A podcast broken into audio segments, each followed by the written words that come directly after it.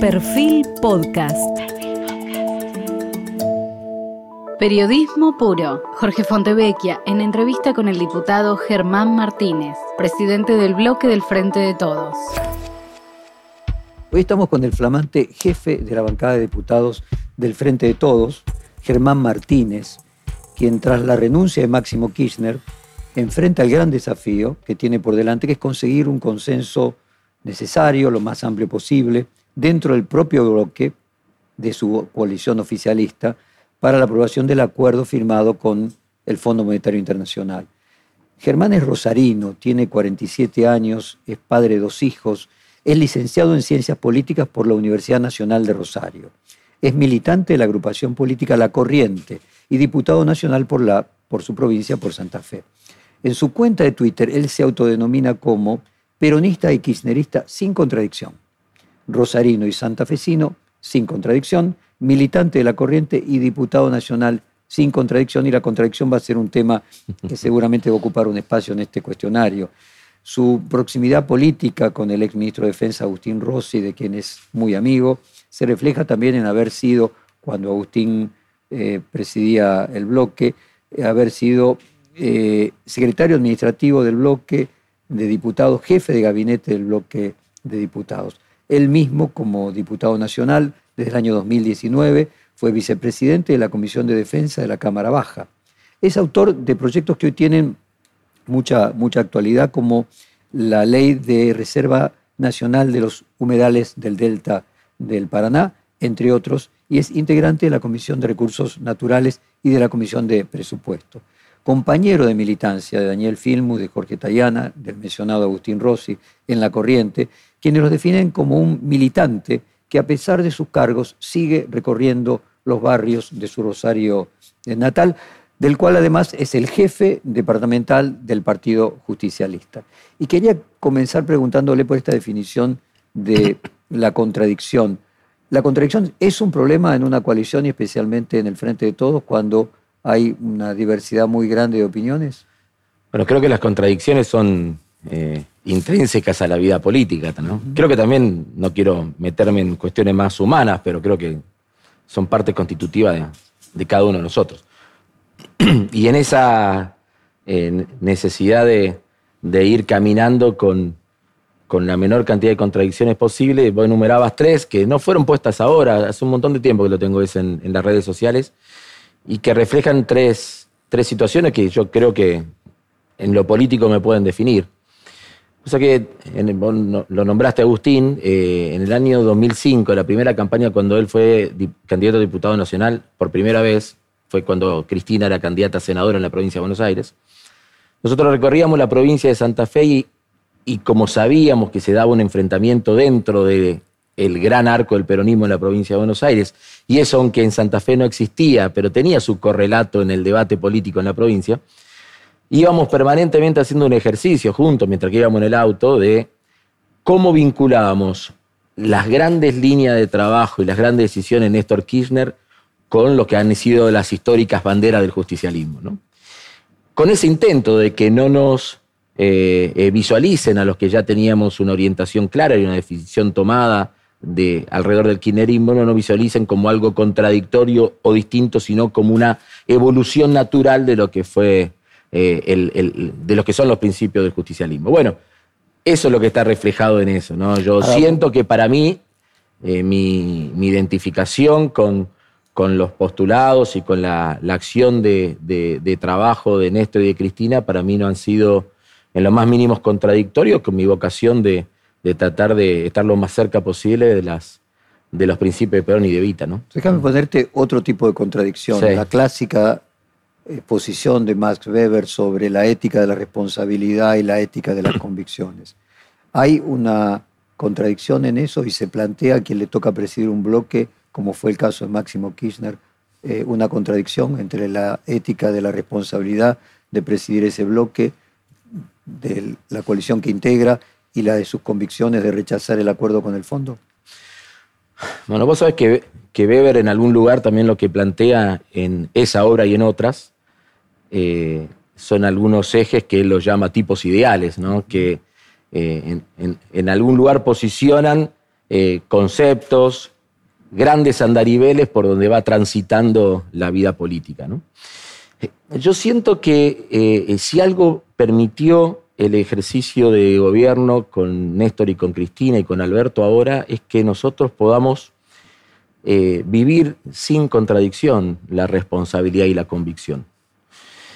¿Por qué digo esto? Vos que sos un seguidor de estos temas, durante mucho tiempo en la política argentina y más en el ámbito parlamentario, había una especie de regla no escrita, que eran los oficialismos los que se llevaban las leyes y las oposiciones los que se llevaban los discursos, ¿te acuerdas? Uh-huh. Nosotros durante mucho tiempo, por la fortaleza que tenían nuestros debates parlamentarios, nosotros no solamente éramos capaces de constituir mayorías para impulsarlas, sino que además podíamos defender esas iniciativas parlamentarias con convicción, porque detrás había principios con los cuales nos sentíamos absolutamente identificados. Yo espero transitar este camino en la jefatura de bloque, haciendo que ambas cosas puedan ir de la mano, de que obviamente tengamos la responsabilidad de defender a nuestro gobierno, de generar las mayorías y los consensos que necesitan determinadas políticas, pero que al mismo tiempo no renunciemos a la argumentación, a la persuasión, que solamente te lo da la fuerte convicción alrededor de un determinado tema, ¿no? O sea que en este planteo entre discursos y leyes, ¿no? La oposición voy a aspirar a los discursos. Voy a aspirar a que tengamos fuerte presencia en los dos campos. Tratar de generar mayorías y tratar de dar debate donde nosotros, desde nuestra mirada y desde nuestra verdad relativa, también podamos dar esa disputa. Hay una contradicción entre el lugar institucional y el rol de militante de la Cámpora. O sea, hay un punto en el cual se plantea no solamente entre las convicciones y la responsabilidad, la contradicción entre ser el conductor de un sector de la coalición y su responsabilidad de representar luego en diputados a toda la coalición. Te saco del análisis específico de una organización potente que obviamente integra el Frente de Todos y te hablo de todos los sectores y de todas las identidades que confluimos en una experiencia muy particular que es esta coalición que primero fue electoral y que después asume rasgos en la distribución de los roles en el gabinete y en la conformación parlamentaria que la conformación de la coalición. Todos nosotros venimos con historias previas, venimos con trayectorias previas, con caminos institucionales, con caminos de desarrollo político, con un determinado momento en que hemos nacido. Puedo hablar de La Corriente tranquilamente, que es el espacio donde yo milito, y del lugar que nosotros construimos permanentemente posicionamientos políticos. Creo que nuestra habilidad, de aquellos que tenemos algún rol de responsabilidad, no quiero hablar de dirigentes porque no necesariamente lo seamos, sino aquellos que tenemos tarea de responsabilidad en la construcción del Frente de Todos, es poder justamente conciliar nuestros principios, nuestros valores, nuestras convicciones más fuertes que nos han llevado en un determinado momento a hacer política y hacer política en un determinado espacio del interior del Frente de Todos, con la necesidad que tiene todo espacio político, inclusive nuestra coalición Frente de Todos, que es tratar de que el presidente de la Nación pueda justamente llevar adelante la gestión con el mayor nivel de calidad y con el mayor nivel de penetración en la vida cotidiana de los argentinos en sentido positivo, y que podamos, en nuestro lugar, desde el Congreso, tratar de sacar las leyes que el presidente necesita y todas aquellas iniciativas parlamentarias. A veces se habla mucho de las leyes que manda el Ejecutivo, ¿no? ¿Te acordás que año 2008, 2009 se hablaba mucho de la escribanía, ¿no? Quizás a veces estamos muy sesgados en nuestros análisis de las iniciativas parlamentarias que asume el Poder Ejecutivo, ¿no? Yo creo que también, y ojalá que lo podamos transitar este año, necesitamos mucha iniciativa de los propios diputados y diputadas de mi bloque, entroncados, enmarcados en los grandes ejes de gestión que obviamente define el oficialismo, ¿no? Déjame seguir con el tema que me parece fascinante de la contradicción, porque esencialmente si el modelo político se organiza en coaliciones, las coaliciones por definición son grupos diversos, el problema de la contradicción o resolver la contradicción o convivir con la contradicción me parece que es la piedra fundamental para un sistema de coaliciones. En esta misma serie de reportajes Miguel Ángel Pichetto dijo que él creía que el destino de la Cámpora era, te voy a leer, transformarse con el tiempo por evolución etaria y política de sus miembros en una fuerza socialdemócrata. O sea, él lo que percibía es que en la medida que iban envejeciendo, en la medida que, siguiendo el teorema de Baglini, cada vez tenían más responsabilidades, iban yendo acercándose a lo que era una posición más tradicional del peronismo. Esta decisión de Máximo Kirchner de renunciar a la presidencia del bloque, ¿desmiente esta idea de Pichetto? ¿La confirma? ¿Cuál es tu propia visión del futuro de la Cámpora? Tengo en algún lugar el temor de que Miguel haya también hablado de su propia experiencia política, ¿no? Uno de los baluartes del peronismo renovador, ¿no? Que hoy terminan Juntos por el Cambio, un dirigente al cual yo respeto mucho, pero que hizo un recorrido en el último tiempo muy contradictorio, hablando de contradicciones, con el Miguel al que nosotros invitábamos para que nos acompañe en plenarios en Rosario, por ejemplo, ¿no? Ahora nosotros, me acuerdo, de un plenario multitudinario en marzo del año 2010, lo cerró Rossi y antehabló Pichetto, ¿no? Y estábamos en otro momento de nuestros vínculos. Pero digo, saliendo de Miguel, entiendo la pregunta y te digo, a veces siento que hay una sobreexigencia o un foco muy especial sobre alguna organización en particular que integra el Frente de Todos, una organización que yo valoro, respeto y con la que en muchos momentos en la provincia de Santa Fe hemos caminado juntos. En otros momentos no, digamos, ¿no? Como parte de la política, ¿no? Pero a mí me parece que la reflexión principal que tenemos que ir haciendo eso es que unas organizaciones, inclusive yo cuando empecé a militar en el Frente para la Victoria, que como vos mencionaste en algún momento, yo tenía menos de 30 años, ¿no? También uno va haciendo un recorrido político y un camino político que te va poniendo ante determinadas situaciones donde vos ya no solamente sos un militante juvenil en un momento, vas asumiendo responsabilidades en tu propia organización, en algún momento tenés la posibilidad, en mi caso la primera vez, pero otros compañeros y compañeras asumen la responsabilidad de ser concejales, diputados, legisladores provinciales, diputados nacionales, senadores, y se va abriendo el abanico de lo que vos tenés que tener en cuenta a la hora de llevar adelante tu militancia política y tu responsabilidad institucional. Ese es un elemento clave. Nosotros somos, básicamente lo decimos siempre, militantes políticos que durante un tiempo de la historia, mayor o menor en algunos casos, tenemos algún nivel de responsabilidad o de protagonismo en la vida política. Bueno, y tenemos que transitar ese tiempo que uno nunca sabe cuánto es en el momento en que lo hace, tratando que justamente nosotros no renunciemos a ninguna de las cosas que hemos ido planteando a lo largo de nuestra vida política. Sinceramente, yo hoy me ubico, diputado nacional de hace 2 años, me ubico también como en este rol de presidente de mi bloque. Yo nunca ni voté en el último tiempo, ni defendí como militante político algo con lo cual no estaba verdaderamente convencido. Y creo que la experiencia que hicimos la enorme mayoría de los militantes del Frente de Todos.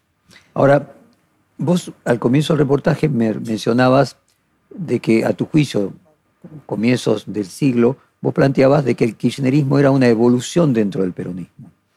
¿Qué diferencia hay entre el kirchnerismo, el peronismo, el kirchnerismo y la Cámpora? ¿Y qué diferencias hay, y traté de hacerlo paralegos en peronismo, entre la Corriente y la Cámpora? ¿Podés explicarnos como una taxonomía cuáles son las particularidades para tratar de entender las posibilidades de cohesión que eso puede tener? Mirá, arranco por la del final, que es más fácil de explicar. La tuya. Cuando nace la Corriente, que nace allá por el 2010 aproximadamente, como espacio nacional, en aquel momento el presidente del partido, Néstor Kirchner, ya no era presidente de la Nación, era muy de imaginarse el desarrollo de un espacio político con dispositivos, ¿no? Era un momento donde claramente había, en función del vínculo con el movimiento obrero, un dispositivo alrededor de la CGT, Hugo Moyano, ¿no? Como cabeza principal en aquel momento, pero un montón de compañeras y compañeros que tenían en el dispositivo movimiento obrero organizado un eje importante, un pilar importante. Otro era la de los gobernadores y los intendentes, principalmente el área metropolitana de Buenos Aires, pero la de los gobernadores en el resto de la provincia que ocupaban otro lugar en el, o sea, el territorio. En el dispositivo. El territorio. El trabajo, el territorio. El territorio. Después estaban las organizaciones militantes, que si vos te pones a pensar, no nacen con Néstor Kirchner, pero estaban dormidas ante Néstor Kirchner, ¿no? Si algo tuvo el menemismo en el paso por el poder, es que justamente las organizaciones militantes fueron perdiendo intensidad y la recuperaron cuando justamente la crisis del 2001 empezaba a verse con mayor nivel de proximidad, ¿no? Entonces, dentro de lo que son las organizaciones militantes, lo que hace Néstor en aquel momento es poner una referencia muy fuerte en la militancia juvenil, donde la Cámpora ocupaba un rol central, pero a los pocos meses, vos te acordarás, un acto en el Luna Park donde estaba la Cámpora, la juventud del Movimiento Evita, la juventud sindical, que era un dispositivo importante, las juventudes organizadas, y después había un montón de compañeros y compañeras que en el interior del país no necesariamente eran conducidos por los líderes territoriales, le hacen los gobernadores, y que le faltaba un paraguas de organización. Allí nace La Corriente. Ese es el espacio que intenta transitar, un espacio donde uno pueda llegar a tener convicciones muy fuertes del proceso político que estábamos viviendo, pero que al mismo tiempo esa militancia cotidiana uno no la desarrollaba en los espacios institucionales que se iban generando en cada una de las provincias. ¿Y qué diferencia hay entonces entre La Corriente y la Cámpora? Bueno, yo en aquel momento hasta teníamos una diferencia generacional, Jorge, digamos, ¿no? 2010... yo tenía 10 años más. Yo tenía 10 años más que ellos. Yo tenía 35 años. No, entonces, digo. La primera diferencia no es ideológica, sino generacional. Digo, y no es menor en el peronismo, ¿no? Y en los peronismos que pueden convivir dentro del peronismo. Principalmente porque vos acordate que nosotros estábamos viviendo una oleada de participación juvenil muy fuerte. Muy fuerte, y que tuvo sin lugar a dudas a la Cámpora como uno de sus principales protagonistas, ¿no? Y después me parece que también en eso, en la forma de organización, la Corriente nace como una cosa ideológica, más horizontal en su desarrollo territorial, ¿no? Donde compañeros en aquel momento, como Daniel Filmus en la ciudad de Buenos Aires, donde Agustín Rossi en Santa Fe, donde Juan Manuel Pedrini en el Chaco, donde Guillermo Carmona en Mendoza, donde distintos compañeros y compañeras. Jorge Taiana participaba de eso, pero él tenía en ese momento un vínculo muy fuerte con el movimiento Evita, pero estábamos muy cerca en el imaginario político. Íbamos encontrando puntos de coincidencia y armamos despacito un espacio de organización que, lejos de competir con las otras, ayudemos a organizar lo que carecía de un paraguas organizativo. Ese fue. ¿Cuáles son las diferencias? Que los métodos de organización y las áreas específicas en las que uno trabaja van asumiendo en un determinado momento distintos objetivos. Germán, una de las características de la juventud es que no dura mucho tiempo. Uh-huh. Entonces, si la diferencia es etaria, el planteo de Pichetto es por lo menos pertinente. ¿En qué se va a convertir la Cámpora cuando ya comience a dejar de ser joven? ¿En algo testimonial? ¿En algo que la biología va a ir produciendo, que una parte se va a ir integrando al resto del peronismo? ¿Cuál va a ser la diferencia?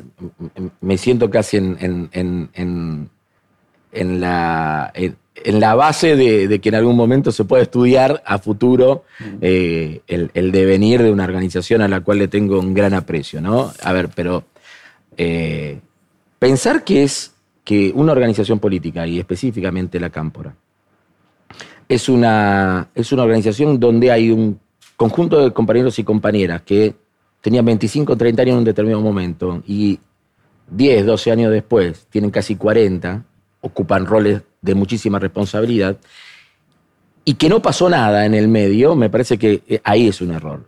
Yo lo que veo es que lo que hay son nuevas camadas de jóvenes que se integran y que asumen nuevas agendas que le van dando a la organización política, a todas las organizaciones políticas, a esta en particular, un dinamismo y una evolución permanente. ¿Te pongo que los jóvenes se integrarían a la Cámpora o que los jóvenes crearían nuevas organizaciones juveniles. A ver, yo te digo cosas que he visto.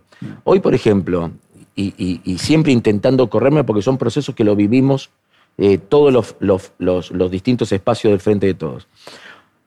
Hoy la Cámpora y el Movimiento Evita tienen jóvenes que ingresan en la militancia política con una fuerte mirada de lo ambiental. Eso hace 10 años no estaba, Jorge. Eso no solamente nutre, alimenta a una organización que para que no se estanque necesita evolucionar permanentemente y la pone en diálogo con nuevas agendas que hoy son parte de la sociedad y son parte de las sensibilidades, por ejemplo, de los jóvenes que hace un tiempo atrás no estaban tan marcadamente. O sea, vos ves a la Cámpora perenne como representante de la juventud, lo que fue en su momento la juventud peronista. No solamente, digamos, porque yo nunca te dije que haya ejercido el monopolio de la participación política juvenil. Si es cierto que tuvo y tiene un rol fundamental a partir del cual un montón... Ahora, vos mencionabas en introducción, yo soy secretario general de la departamental Rosario del Partido Justicialista. En la JP de la departamental hay espacios de organización juvenil que no necesariamente son la Cámpora. Ahora, la Cámpora integra la juventud peronista de la departamental Rosario. Bueno... Al licenciado en Ciencias Políticas, entonces lo saco de la Cámpora. Vamos al tema del Fondo Monetario Internacional, concretamente. ¿Qué reflexión te merece de que haya una coincidencia en la predisposición a rechazar el acuerdo con el Fondo Monetario en las dos coaliciones de los sectores extremos? Es decir, en el caso de Juntos por el Cambio de los halcones y en el caso de la coalición oficial de parte de la Cámpora.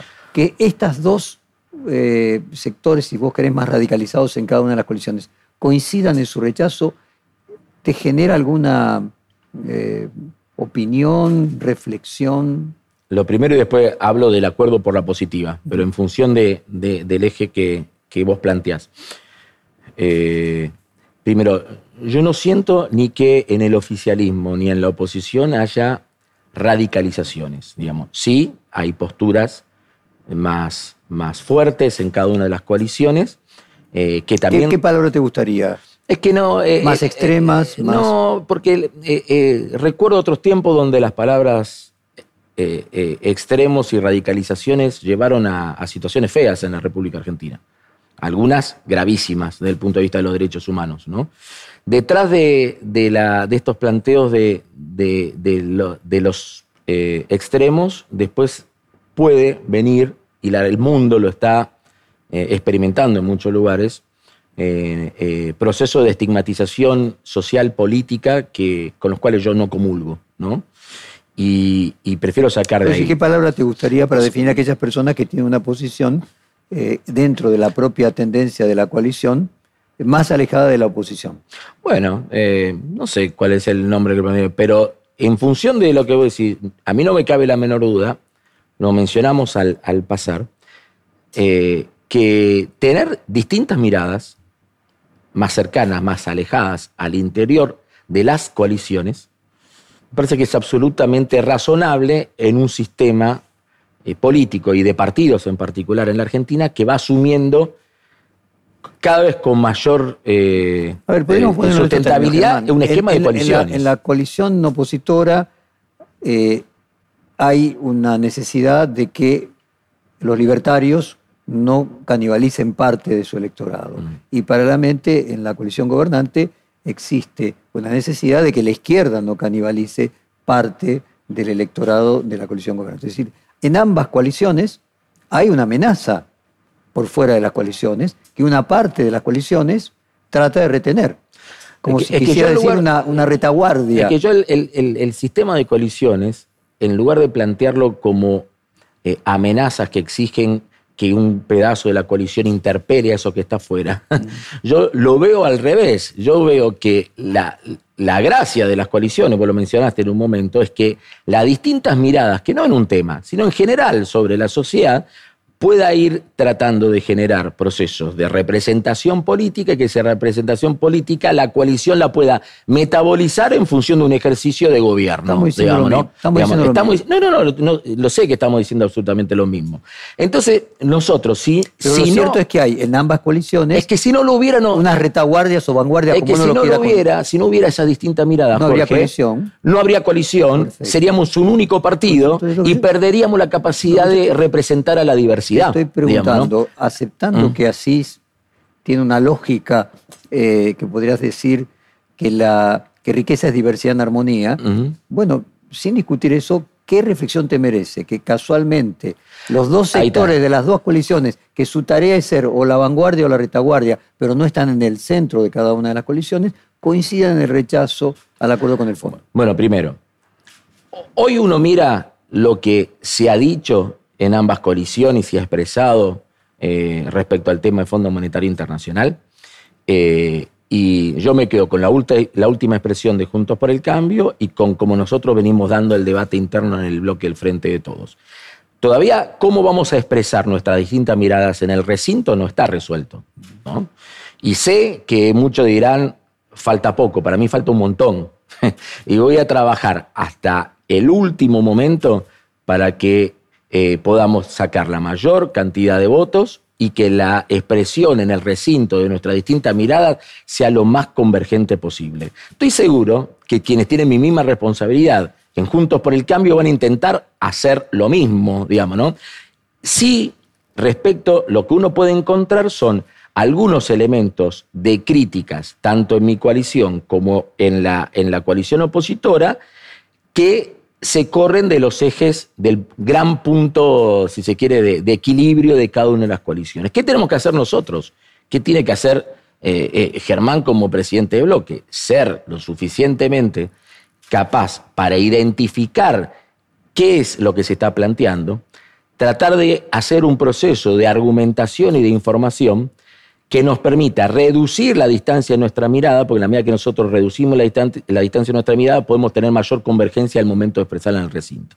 Y yo estoy aspirando a eso, y voy a hacer todo lo que tenga que hacer para arrimar información, para despejar dudas, para poder argumentar, porque estoy convencido de que el camino planteado por el presidente de la Nación es el correcto. Muy bien, pero siguiendo con el planteo, y más allá de que luego en la coalición opositora haya una tendencia a unificar un voto positivo.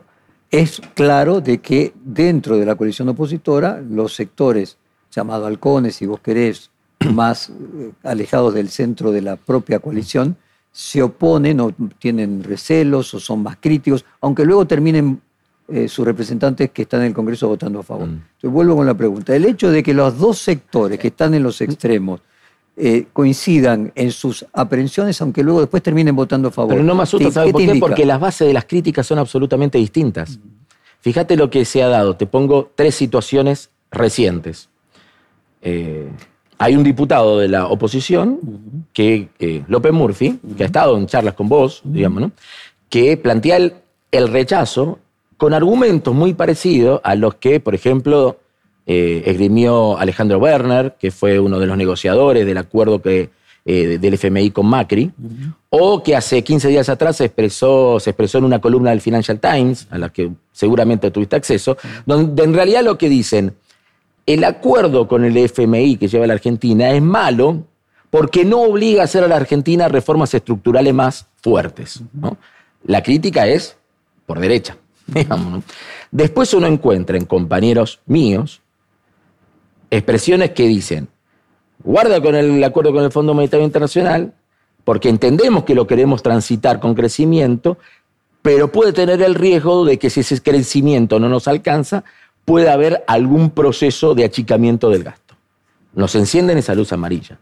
Son posiciones totalmente distintas. Yo me siento mucho más cómodo hablando y argumentando con quien puede llegar a tener dudas respecto al sendero fiscal, pero que en algún lugar hemos compartido nosotros durante todos estos años, desde la campaña del 2019 hasta acá, los esfuerzos de un espacio político y de un gobierno después por tratar de llegar en las mejores condiciones a la negociación con el FMI, son muy distintos a los que me plantean que en realidad nos estamos quedando corto porque faltan más reformas. Entonces, las tareas que tenemos que hacer al interior de cada coalición son las mismas con objetivos de representación distintos. Digamos, vos mismo estás en tu respuesta planteando el tema de que las críticas son con argumentos opuestos, lo que podría uno entonces imaginar de que por primera vez en la Argentina apareció un tema que salta la grieta. Porque un tema en el que la parte moderada de las dos coaliciones coinciden y la parte, como se quiera llamar, más alejada del centro de las dos coaliciones, coincide aunque sea por distintos argumentos. Sí, ¿es el acuerdo con el fondo el primer caso transgrieta que tiene Alberto Fernández? Sin la estructura de coaliciones, Jorge, el pago al FMI, impulsado por Kirchner en diciembre del 2005, generó el mismo debate. Ese día en el recinto, ¿sabes con cuántos votos aprobó en diputados? A ver, ¿qué hace Kirchner? Emite un decreto de necesidad de urgencia. En aquel momento no estaba la ley que le daba el canal parlamentario al tratamiento de los decretos de necesidad de urgencia. De hecho, se sancionó en el 2006, si no me equivoco, o principio del 2007. Emite un DNU porque afectaba reservas al pago de la deuda, que fue una herramienta heterodoxa en aquel momento, y lo manda a las dos cámaras. Viene al mismo tiempo. Viene a la Cámara de Diputados, lo tratamos, sacamos 130 votos. Finito, finito. Veníamos de hacer una elección espectacular en toda la Argentina. Teníamos un bloque casi con capacidad, con los aliados más cercanos, teníamos mayoría propia. Y teníamos un pedazo del peronismo en un bloque que dirigía José María Díaz Bancalari, que era aliado en algunas leyes y en otras leyes no. O sea, teníamos una base importante. La oposición a ese acuerdo se dividió entre, en aquel momento, radicales y propuesta republicana. Se llamaba Macri, era diputado nacional, ¿no? Y coincidió con posiciones de sectores que venían del ex ARI, y que criticaban a la élite por izquierda, ¿no? Y que también coincidieron en el voto en contra del pago al Fondo Monetario Internacional. Uno no decían porque no solucionamos el problema. Otro decían porque sacaba recursos que se necesitaba para la distribución del ingreso y lo ponía en manos del FMI. No eran coaliciones, pero el problema... Creo que lo que tenemos que asumir, Jorge, es que la presencia del Fondo Monetario Internacional en la Argentina, al menos... desde la revolución libertadora o fusiladora, como lo quiera llamar, hasta acá, ha sido una presencia tan fuerte que es imposible que nosotros sobre ese acuerdo no pueda haber mirada distinta. Mirá, te digo algo más. Nosotros en el 2007, Cristina candidata a presidenta, Alberto Fernández jefe de gabinete, fue una campaña que dirigió quien hoy es el presidente de la Nación. Había un spot donde le preguntaban a niños que estaban jugando en el piso que era el Fondo Monetario Internacional. Y los chicos decían distintas cosas, es un pato, es un juego, no sabían qué era el Fondo Monetario Internacional. El spot cerraba diciendo, vamos a trabajar para que tus hijos y los hijos de tus hijos no sepan qué es el Fondo Monetario Internacional. Macri nos devolvió ahí, Jorge. Macri nos devuelve, nos trae a un pasado que ya creíamos saldado y nos pone con 44.500 millones de dólares tomado en una única operación, con un único acreedor, en un único año, con el Fondo Monetario Internacional. Y nos impone ese acuerdo con Macri, que después te voy a decir algo, nos impone un cronograma de vencimiento que este año nos implicaba pagar 19.000 millones de dólares y el año que viene, 22 mil millones de dólares solamente con el Fondo Monetario Internacional. Mi primer número en la cabeza, yo tenía 8 años, me gustaba mucho leer ya en aquel momento. Mi primer número de la deuda externa global, integral de la Argentina, la salida de la dictadura, vos te acordás, 45 mil millones de dólares. La había triplicado la dictadura. Al final eran 45 mil millones de dólares. Ese mismo monto lo toma Macri en una única operación con un único acreedor en un único año. No terminamos de magnificar. Por eso creo que el debate, y perdóname la efervescencia, digamos, ¿no? El debate tiene una dosis de injusticia muy fuerte. Porque estamos discutiendo la propuesta de solución que plantea el presidente de la Nación, con la cual coincido y que voy a argumentar positivamente ante cada compañero y voy a aprovechar todos los espacios para poder hacerlo, pero No estamos discutiendo el origen del problema. No estamos, parece que en el 2018 y el 2019 no pasó nada en la Argentina y que lo que hoy estamos, el punto en que hoy está la renegociación, nosotros cuando llegó Alberto a la presidencia lo arrancamos en un punto totalmente distinto. Nosotros nos vamos a sentar a dar el debate parlamentario, que hay que reivindicarlo, porque fue una decisión del Congreso argentino, instancia del Poder Ejecutivo, la ley de sostenibilidad de la deuda pública. Nosotros lo vamos a debatir con total transparencia, conociendo todo y teniendo arriba de nuestras bancas el acuerdo con el FMI. Nosotros en el 2018, hoy, los líderes opositores que eran oficialismo en aquel momento, no me pueden mostrar el acuerdo del 2018. No me lo pueden mostrar. No lo pueden tener arriba de la mesa. En aquel momento se escondían atrás de las cortinas para no dar quórum, no para que lo aprobemos o lo rechacemos, para que los debatamos. Y hoy vamos a tener esa posibilidad de poder debatir absolutamente todo. Sí. Y siguiendo esa línea, el presidente del bloque del Senado, tu colega Mayán, señaló que necesitamos más detalles para lograr los consensos en la Cámara Alta. ¿Vos combinás con él, coordinás con él, coincidís en que hacen falta detalles? ¿Cómo imaginás que serán esos detalles? Yo tengo el pulso más del bloque de diputados y está claro que a medida que va acercándose el debate, va a ser necesario conocer cada vez más, inclusive de lo que tenemos la predisposición inicial a apoyar el acuerdo, ¿no? Uno, a veces hay una equivocación respecto a los presidentes de bloque que se cree que son los grandes negociadores con la oposición, ¿no? El presidente de bloque, la primera tarea es el frente interno, es su propio bloque, ¿no? Y hasta cuando discute con la oposición, lo hace no solamente pensando en la oposición, sino pensando en darle argumento al propio bloque al que uno pertenece, ¿no? Yo lo que veo es que a medida que va evolucionando el tiempo y se va por parte, por ejemplo, fueron varias semanas donde se decía que iba a haber dossiers secretos. Y el ministro de Economía lo dijo con claridad. La totalidad del acuerdo con el Fondo Monetario Internacional va a ser lo que nosotros vamos a poner a disposición del Congreso argentino. Y eso es lo que vamos a debatir. Me parece que también esta semana hubo notas en off que hablaban de que en realidad iba a haber un documento light y que los detalles iban a ir por el otro lado. No, vamos a tener la precisión de todo. Uno va a poder acordar o disentir, pero va a haber un pleno conocimiento de la situación, que fue lo que prometió el presidente de la Nación cuando asumió la presidencia. Nosotros no es que no enteramos ahora de este problema. Este problema, yo hice campaña en el 2019, no solamente como candidato a diputado nacional, lo acompañé a Alberto cada vez que vino a la provincia de Santa Fe.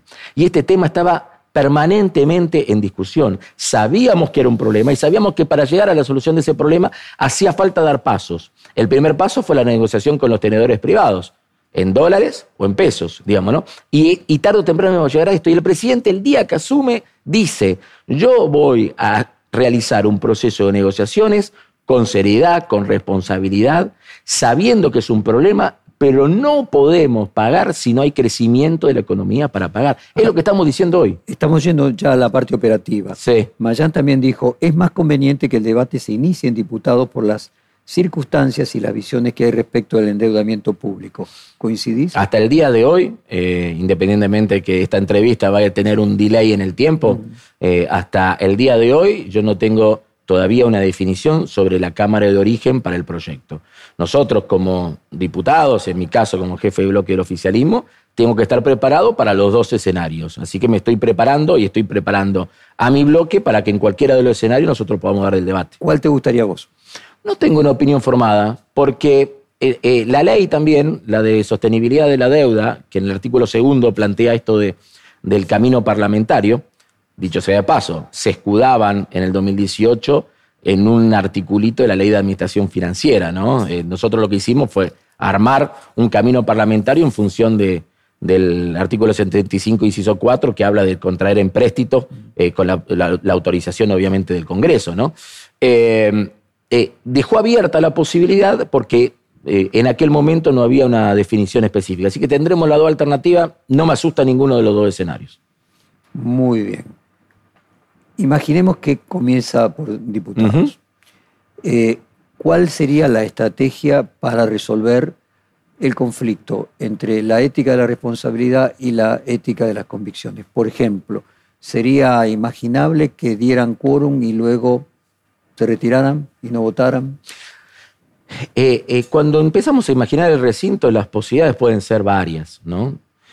A mí me parece que hay algo antes del recinto, porque en la medida que nosotros ya sobre el hecho hay cierta idea que la negociación técnica, el entendimiento técnico está pronto a llegar a un desenlace, ¿no? Uh-huh. Y que eso va a empezar a abrir ya la perspectiva del camino parlamentario.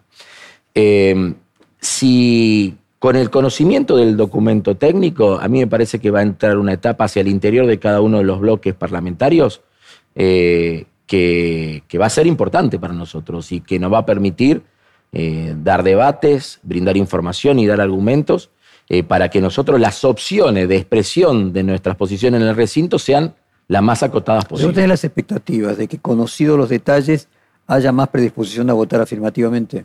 Voy a trabajar exactamente para eso. Tu predisposición es que vos crees que se ven fantasmas, que cuando se vea la letra chica, parte de esos fantasmas se van a disipar. Cuando más información esté circulando, menos son la cantidad de dudas que hay.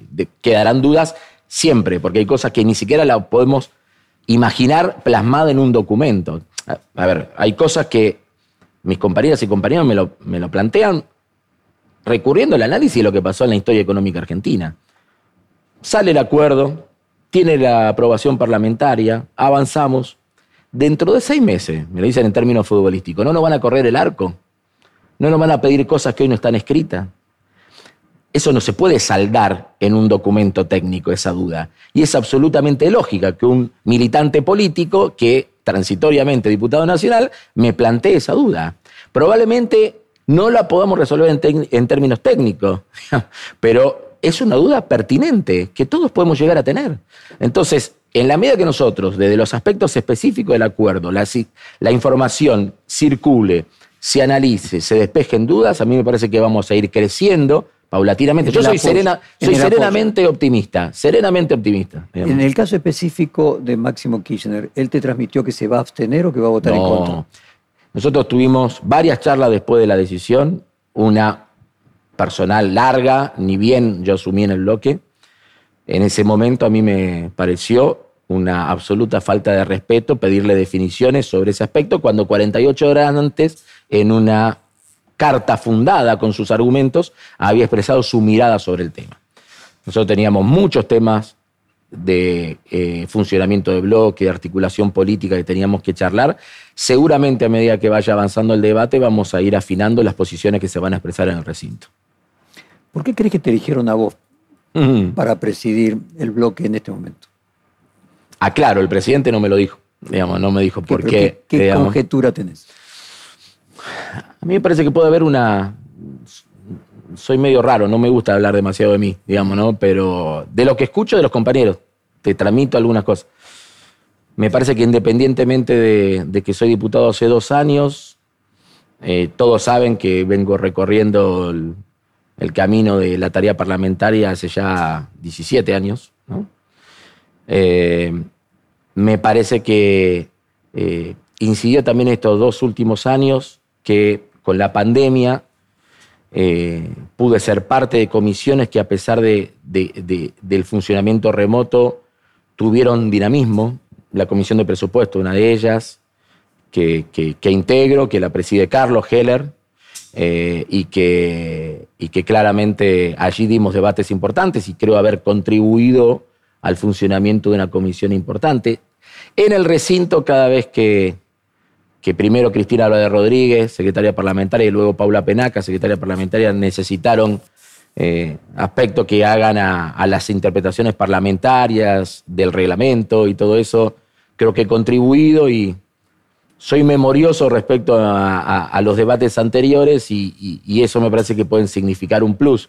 Y creo que todos ven que puedo expresar con convicción las ideas sin necesidad de caer ni en la chicana, ni en la... Mencionaste a Paula Penaca. ¿Cuál va a ser el rol de Cecilia Moró y de Paula Penaca en el futuro? Yo fui muy claro y durante estos 15 días trabajé para eso y aquellas personas que venían trabajando con Máximo en tareas operativas de conducción de bloques siguen conmigo. Digamos, estoy trabajando con Paula Penaca como secretaria parlamentaria, con Cecilia Moró como vicepresidenta del bloque. Seguramente voy a tener que diseñar, no ahora en marzo, pero un poquito más adelante voy a tener que diseñar dispositivos que permitan canalizar una sana demanda de mayor colaboración y participación de mis compañeros de bloque.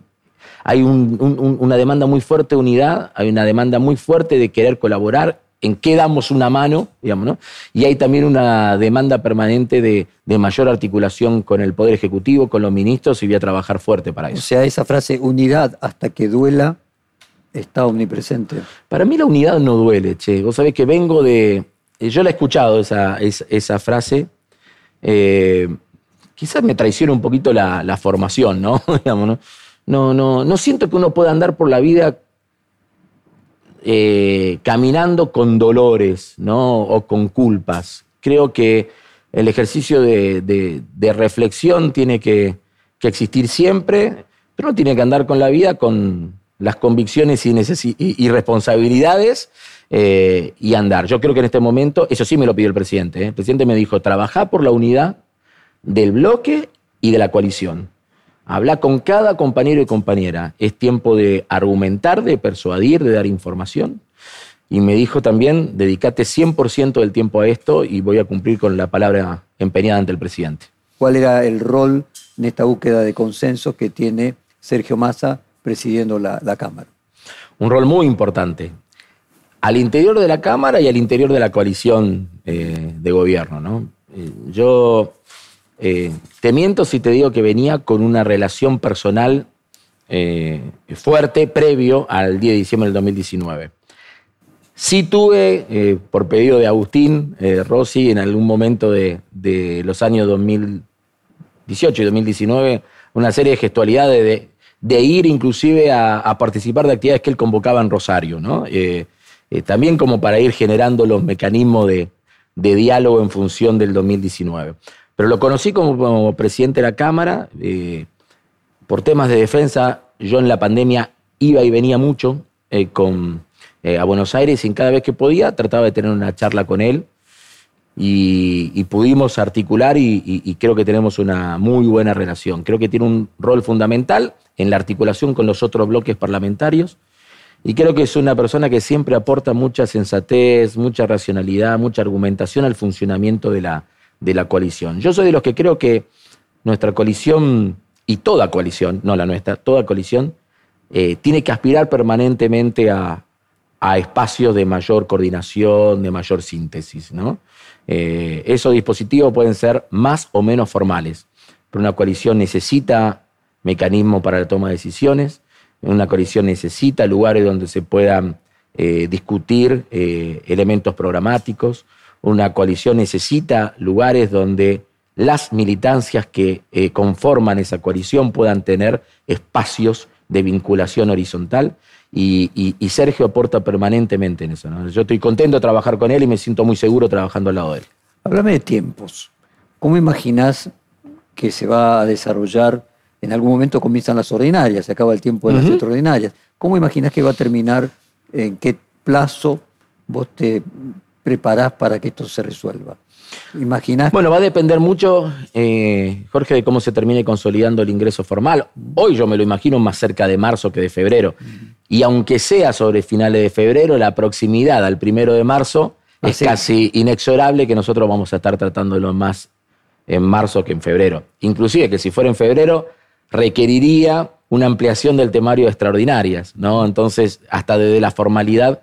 Aparte, en algún momento el ministro Martín Guzmán habló, ¿te acordás? De 4 semanas. Entre el anuncio y el acuerdo técnico cerrado, estamos terminando la tercera, ¿no? Así que yo creo que estamos en los tiempos más o menos previstos. O sea, ¿qué sería? Me lo imagino, última semana de febrero. Casi principio de marzo, el ingreso formal. Allí.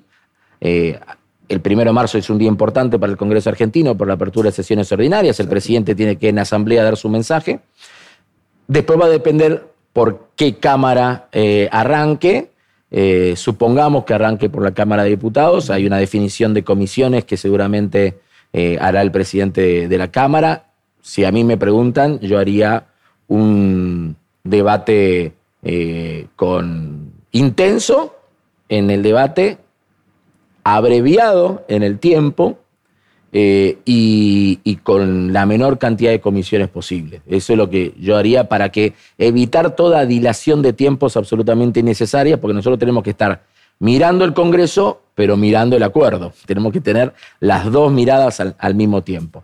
Es cierto que puede haber algunos bloques que puedan pedir un poquito más de extensión del debate, pero nosotros también tenemos que pensar que entre por una Cámara, entre por la otra, después tiene que completar la aprobación, la Cámara que ejerza como revisora, y me parece que en eso le tenemos que dar también a esa Cámara el tiempo suficiente para poder hacerlo con tranquilidad, ¿no? Y nuevamente, ¿cuántos días imaginás que llevaría? Contame cómo te imaginás ese cronograma de marzo. Yo creo que si hacemos bien las cosas, quizás cerca del 20 de marzo nosotros podamos tener el tema resuelto. Con las dos cámaras. Y por lo que entiendo, le asignás más posibilidades a que termine entrando por diputados independientemente de que vos estés preparado para ambas. Hoy miro, leo, escucho, todos leemos y escuchamos y miramos lo mismo, digamos, ¿no? Entonces en eso, y al menos yo me estoy preparando para el caso de que si nos toca en la Cámara de Diputados poder tener listo el camino de trabajo. Estamos llegando al final del reportaje y me gustaría que vos pudieras dejar tu mensaje sobre el tema del Fondo Monetario, tu propio mensaje. Bueno, en primer lugar yo te planteé antes lo que el presidente de la Nación había dicho el 10 de diciembre del 2019 y nosotros estamos cumpliendo con la palabra empeñada, no solamente ante el Congreso argentino, sino ante nuestros votantes expresados en el 2019. Creo también que durante estos 2 años de un laborioso de una laboriosa tarea de acuerdo por parte del ministro Martín Guzmán, arrancamos de muy atrás. Arrancamos, como yo te dije, del acuerdo de Macri y llegar a este punto donde tenemos un acuerdo que claramente tiene características heterodoxas. Si permite las críticas, como vos decís, en los ámbitos más polarizados, es porque efectivamente tiene un recorrido no del todo común el acuerdo con el fondo. Si hubiera sido un acuerdo corto, 3 años, el ajuste hubiera sido feroz. Si hubiera sido, en general, los acuerdos a 10 años te exigen reformas estructurales. No tiene ajuste, no tiene reformas estructurales. Te propone un sendero que uno, al menos desde la perspectiva argentina, creo que lo podemos transitar en función del crecimiento económico. ¿Qué es lo que yo considero más entendible para poder valorar el acuerdo con el fondo? El tiempo que vamos a estar sin pagar, la gracia le podríamos llamar, ¿no? O esta ventana de tiempo de acá hasta septiembre del 2026 como posible esquema, si bien hay cuestiones que se están discutiendo técnicamente. Ese tiempo es clave para consolidar la recuperación económica. Clave. Y cualquiera que haya estado endeudado en su casa, en su comercio, en su pyme, en su industria, sabe la importancia de la variable tiempo cuando uno está endeudado. Nosotros, si somos capaces de sostener el crecimiento económico con datos que ya son mucho más parejos, vos me podés nombrar el tema de la inflación y no sé si nos va a dar el tiempo, pero podemos conversar sobre ese tema también. Pero digo, cuando uno mira, y yo hablé en estos diálogos con los compañeros y compañeras, estábamos con recuperación del empleo formal en el sector de la industria electrónica en Tierra del Fuego, con una expansión del turismo muy importante a partir del previaje, 20 millones de argentinos, 15% más de turistas respecto al 2019, a la prepandemia, 25% más de puestos de trabajo ocupados. Se está firmando un acuerdo con el Ministerio de Turismo, el Ministerio de Desarrollo Social, el Ministerio de Trabajo, para que los que tienen la asistencia del potenciar trabajo se puedan incorporar como trabajadores formales en sectores de la gastronomía. Me parece que eso es importante. Te vas a La Rioja, una provincia que hace 20 años vos ibas y decías recursos naturales, aceite de oliva, aceituna, vino, por simplificar. tenés un desarrollo industrial que lo está llevando el gobernador a tener que buscar tierras para nuevos parques industriales. La reunión de la semana pasada, los 11 gobernadores del Norte Grande, del Juntos por el Cambio y del Frente de Todos, 500.000 millones de pesos de inversión para las provincias del norte. No niego la importancia de dar las discusiones por la coparticipación, pero hay una agenda de desarrollo que va más allá de la coparticipación. 16% de crecimiento industrial nacional, el doble en mi provincia, en la provincia de Santa Fe. Cerca del 30% de crecimiento de la industria. A nivel nacional, 50.000 puestos de trabajo en la industria recuperada. Ya no es un rebote post-pandemia. Estamos teniendo una actividad económica mucho más homogénea en lo territorial y mucho más homogénea en lo sectorial. Y me parece que ahí es donde hay que poner todo, ahí es donde hay que tratar de poner todo el esfuerzo. Y esos 4 años y medio van a ser claves para que nosotros podamos consolidar la recuperación, para que podamos generar más puestos de trabajo. Otro tema que no hablamos, que para mí es clave, que para que tengamos herramientas que nos permitan reducir desigualdades que se potenciaron en la Argentina y al mismo tiempo que vayamos teniendo toda la energía para que cuando empecemos a pagar estemos en condiciones distintas. En esos 4 años y medio hay casi 2 de Alberto Fernández y 2 de quien le toque ser el próximo presidente. ¿Quién te gustaría que fuese el que le tocase esos últimos 2 años y medio? Bueno, a mí me parece que nosotros antes de pensar en los 2 años y medio últimos tenemos que pensar en los 2 años próximos.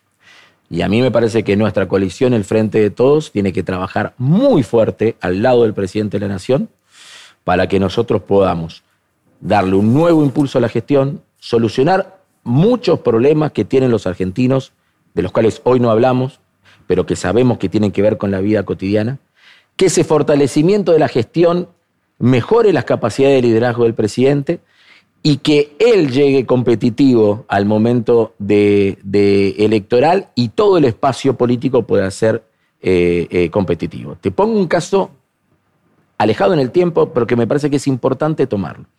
Nosotros, asume Cristina en 2007, marzo del 2008, conflicto con la 125, te recordarás, julio del 2008, voto no positivo. Mitad del 2009, crisis de Lehman Brothers, ¿no? Elecciones, perdemos la elección intermedia. ¿Qué hicimos como espacio político? La fortalecimos a Cristina y fortalecimos la gestión. Esa fue la tarea que hicimos. Sabiendo que tenía 2 alternativas, que ella pueda ser reelecta o también estaba la posibilidad de Néstor vivo todavía con nosotros, digamos, ¿no? Nosotros tenemos que trabajar lo mismo, pero respecto al presidente de la Nación. Fortalecer la gestión, fortalecer el liderazgo de Alberto, que él pueda claramente estar en condiciones de protagonizar el tiempo político electoral. Él tendrá la posibilidad de asumirlo o de no asumirlo, como todo dirigente político. Pero ya dijo que se va a presentar como candidato en esas pasos. Pero bien, o sea, lo que vos estás diciendo es que si eso se produce, el candidato va a ser Alberto. A mí me gustaría que fuese. Sí, sí. Germán Martínez, después de que se apruebe el acuerdo con el fondo, podremos tener la oportunidad de charlar de los otros temas. Bienvenido sea. El presidente dice que este es un paso más, Jorge, y creo que tenemos que asumirlo, un paso importante, pero me parece que lo tenemos que asumir como tal y creo que tenemos una agenda muy interesante para seguir recorriendo. Quedamos entonces para un futuro a hablar de otros temas. Muchísimas gracias por esta hora de conversación. No, gracias a vos por el respeto y la atención. Perfil Podcast.